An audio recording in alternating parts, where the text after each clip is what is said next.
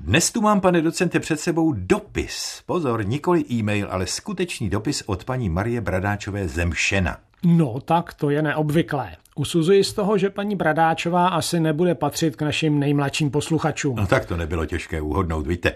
Paní Bradáčová nás zdraví a pak popisuje problém, který měla, když se svými vnoučaty dvojčaty četli doma povinnou četbu babičku Boženy Němcové. No, vidím, že se v našem školství od mých žákovských dob mnoho nezměnilo, tedy kromě žáků. No, tak to bych nechtěl úplně soudit. Já myslím, že se změnilo lecos, ne ovšem nutně k lepšímu, což se týká i těch žáků. Hmm, děkuji za kompliment.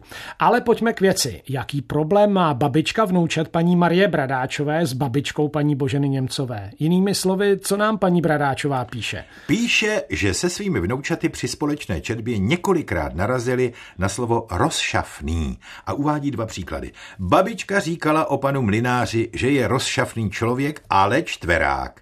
A dále, paní Tereska měla sice některé svoje panské libůstky, ale pro ty se nemusel nikdo na ní horšit, neboť byla paní velmi dobrá a rozšafná. No a k tomu paní Bradáčová dodává, slovo rozšafný sice znám, ale když se mne vnoučata zeptala, co znamená, neuměla jsem jim odpovědět. Takže to vypadá, že paní Bradáčová se se slovem rozšafný setkala při povinné školní četbě babičky Boženy Němcové, zapamatovala si ho, ví, že je české, ale protože jí ho už tehdy nikdo nevysvětlil, situace se po dvou generacích opakuje. No vždyť jsem říkal, že se od mých školních dob nic nezměnilo. Pane docente, ponechme diskusi o změnách ve školství povolanějším a pojďme si vysvětlit ono slovo rozšafný. Já se musím přiznat, že vlastně taky přesně nevím, co znamená. Spíš jeho význam tak nějak cítím. Ale možná bych ten význam věděl, kdybych znal sloveso šafit nebo šafat, ale to já neznám.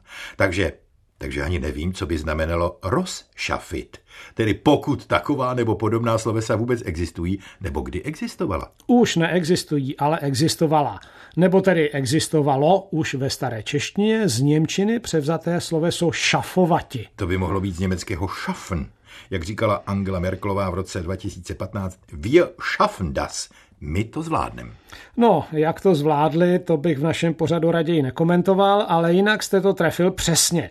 Staročeské šafovati vzniklo z německého schaffen, které má celou řadu významů a kromě vámi a německou kancléřskou zmíněného zvládnout něco, znamená mimo jiné i vytvořit, sformovat, udělat něco, postarat se o něco. Pro znalce angličtiny mezi našimi posluchači jen tak volně prohodím, že anglickým příbuzným německého schaffen je sloveso shape, něco vytvarovat. Počkejme, angličtinu nechme stranou. Mně spíš napadá, že pokud schaffen znamená mimo jiné postarat se o něco, a to jsme převzali do češtiny, mohlo by mohlo by možná od něj být odvozeno dodnes známé slovo šafář, tedy označení hospodářského správce na statku nebo osoby, která se stará, aby zemědělské práce probíhaly řádně. No, pane Rosáku, je to přesně tak, jak říkáte. Skutečně má slovo šafář takový původ. No, a to slovo rozšafný? má přirozeně původ ve slovese rozšafovati, tedy vlastně pochází z toho šafovati s předponou roz. Na tohle rozšafovati máme ve staré češtině doklad už z roku 1383 v českém překladu spisu Raj duše Alberta Velikého. Ano, jednoho z nejvýznamnějších středověkých učenců. Ano, a ten doklad zní Senekadí, což máš, to rozšafuj ne jako cizie, ale jako své a požívaj a nebudeš-li přitom můdr, vždy týmž budeš. Jinými slovy, autor tu do úst filozofovi Senekovi vkládá větu starej se o své věci pořádně a nebudeš-li se o ně starat moudře, nebudeš moudrý v ničem. Takže vidíme, že rozšafovati tehdy znamenalo starat se o něco, hospodařit s něčím a když k tomu nebylo připojeno žádné příslovečné určení způsobu, rozumělo se rozšafovati dobře.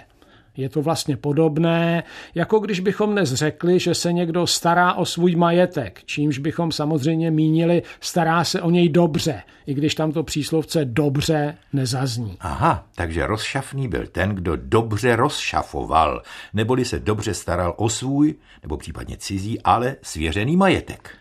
A protože k takové péči o majetek bylo potřeba být moudrý a uvážlivý a předvídavý a opatrný a možná ještě něco, začali být lidé, kteří těmito vlastnostmi vládli, postupem času být označováni slovem rozšafný.